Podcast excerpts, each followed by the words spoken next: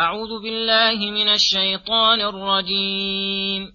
وتفقد الطير فقال ما لي لا أرى الهدهد أم كان من الغائبين. لأعذبنه عذابا شديدا أو لأذبحنه أو ليأتيني بسلطان مبين.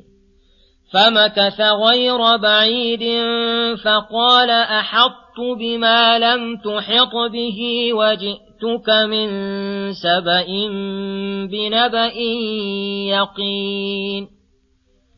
إني وجدت امرأة تملكهم وأوتيت من كل شيء ولها عرش عظيم. وجدتها وقومها يسجدون للشمس من دون الله.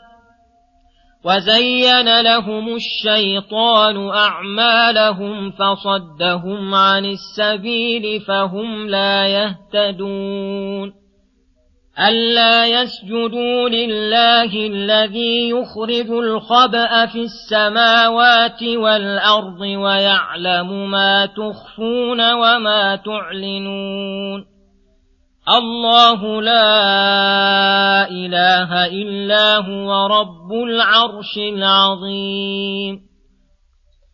بسم الله الرحمن الرحيم.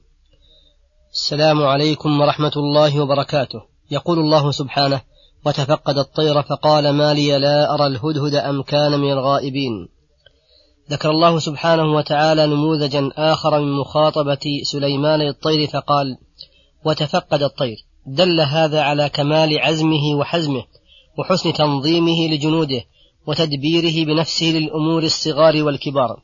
حتى إنه لم يهمل هذا الأمر وهو تفقد الطيور والنظر هل هي موجودة كلها أم مفقودة أم, مفقود منها شيء.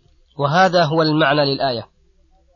ولم يصنع شيئا من قال إنه تفقد الطير لينظر أين الهدهد منه ليدله على بعد الماء وقربه.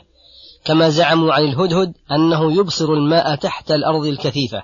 إن هذا القول لا يدل عليه دليل. بل الدليل العقلي واللفظي دال على بطلانه. أما العقلي فإنه قد عرف بالعادة والتجارب والمشاهدات أن هذه الحيوانات كلها ليس منها شيء يبصر هذا البصر الخارق للعادة. وينظر الماء تحت الأرض الكثيفة. ولو كان كذلك لذكره الله لأنه من أكبر الآيات. وأما الدليل اللفظي فلو أريد هذا المعنى لقال وطلب الهدهد لينظر له الماء فلما فقده قال ما قال أو فتش عن الهدهد أو بحث عنه ونحو ذلك من العبارات. وإنما تفقد الطير لينظر الحاضر منها والغائب ولزومها للمراكز والمواضع التي عينها لها. وأيضا فإن سليمان عليه السلام لا يحتاج ولا يضطر إلى الماء بحيث يحتاج لهندسة الهدهد. فإن عنده من الشياطين والعفاريت ما يحفرون له الماء ولو بلغ في العمق ما بلغ. وسخر الله له الريح غدوها شهر ورواحها شهر. فكيف مع ذلك يحتاج إلى الهدهد؟ وهذه التفاسير التي توجد وتشتهر بها أقوال لا يعرف غيرها تنقل هذه الأقوال عن بني إسرائيل مجردة ويغفل الناقل عن مناقضتها للمعاني الصحيحة وتطبيقها على الأقوال. ثم لا تزال تتناقل وينقلها المتأخر مسلما للمتقدم حتى يظن أنها الحق. فيقع من الأقوال الردية في التفاسير ما يقع. واللبيب الفطن يعرف أن هذا القرآن الكريم العربي المبين الذي خطب الله به الخلق كلهم علمهم وجاهلهم وأمرهم بالتفكر في معانيه وتطبيقها على ألفاظه على ألفاظه العربية المعروفة المعاني التي لا تجهلها العرب العرب العرباء. وإذا وجد أقوالا منقولة عن غير رسول الله صلى الله عليه وسلم ردها إلى هذا الأصل. فإن وافقه قبلها لكون اللفظ دالا عليها. وإن خالفته لفظا ومعنى أو لفظا أو معنى ردها وجزم ببطلانها. لأن عنده أصلا معلوما مناقضا لها وهو ما يعرفه من معنى الكلام ودلالته. والشاهد أن تفقد سليمان عليه السلام للطير وفقده الهدهد يدل على كمال حزمه وتدبيره للملك بنفسه وكمال فطنته. حتى تفقد هذا الطائر الصغير فقال ما لي لا أرى الهدهد أم كان من الغائبين. أي هل عدم رؤيتي إياه لقلة فطرتي به لكونه خفيا بين هذه الأمم الكثيرة أم على بابها بأن كان غائبا من غير إذني ولا أمري؟ فحينئذ تغيظ عليه وتوعده فقال لأعذبنه عذابا شديدا دون القتل أو لأذبحنه أو ليأتيني بسلطان مبين أي حجة واضحة على تخلفه. وهذا من كمال ورعه وإنصافه أنه لم يقسم على مجرد عقوبته بالعذاب أو القتل لأن ذلك لا يكون إلا من ذنب. وغيبته قد تحتمل أنها لعذر واضح لذلك استثناه لورعه وفطنته. فمكث غير بعيد ثم جاء وهذا يدل على هيبة جنوده منه وشدة ائتمارهم لأمره. حتى إن هذا الهدهد الذي خلفه العذر الواضح خلفه العذر الواضح لم يقدر على التخلف زمنا كثيرا. فقال لسليمان أحط بما لم تحط به. عندي من العلم علم ما أحط به على علمك الواسع وعلو درجتك فيه. وجئتك من سبأ القبيلة المعروفة في اليمن بنبأ يقين أي خبر متيقن. ثم فسر هذا النبأ فقال إني وجدت امرأة تملكهم أي تملك قبيلة سبأ وهي امرأة وأوتيت من كل شيء يؤتاه الملوك من الأموال والسلاح والجنود والحصون والقلاع ونحو ذلك.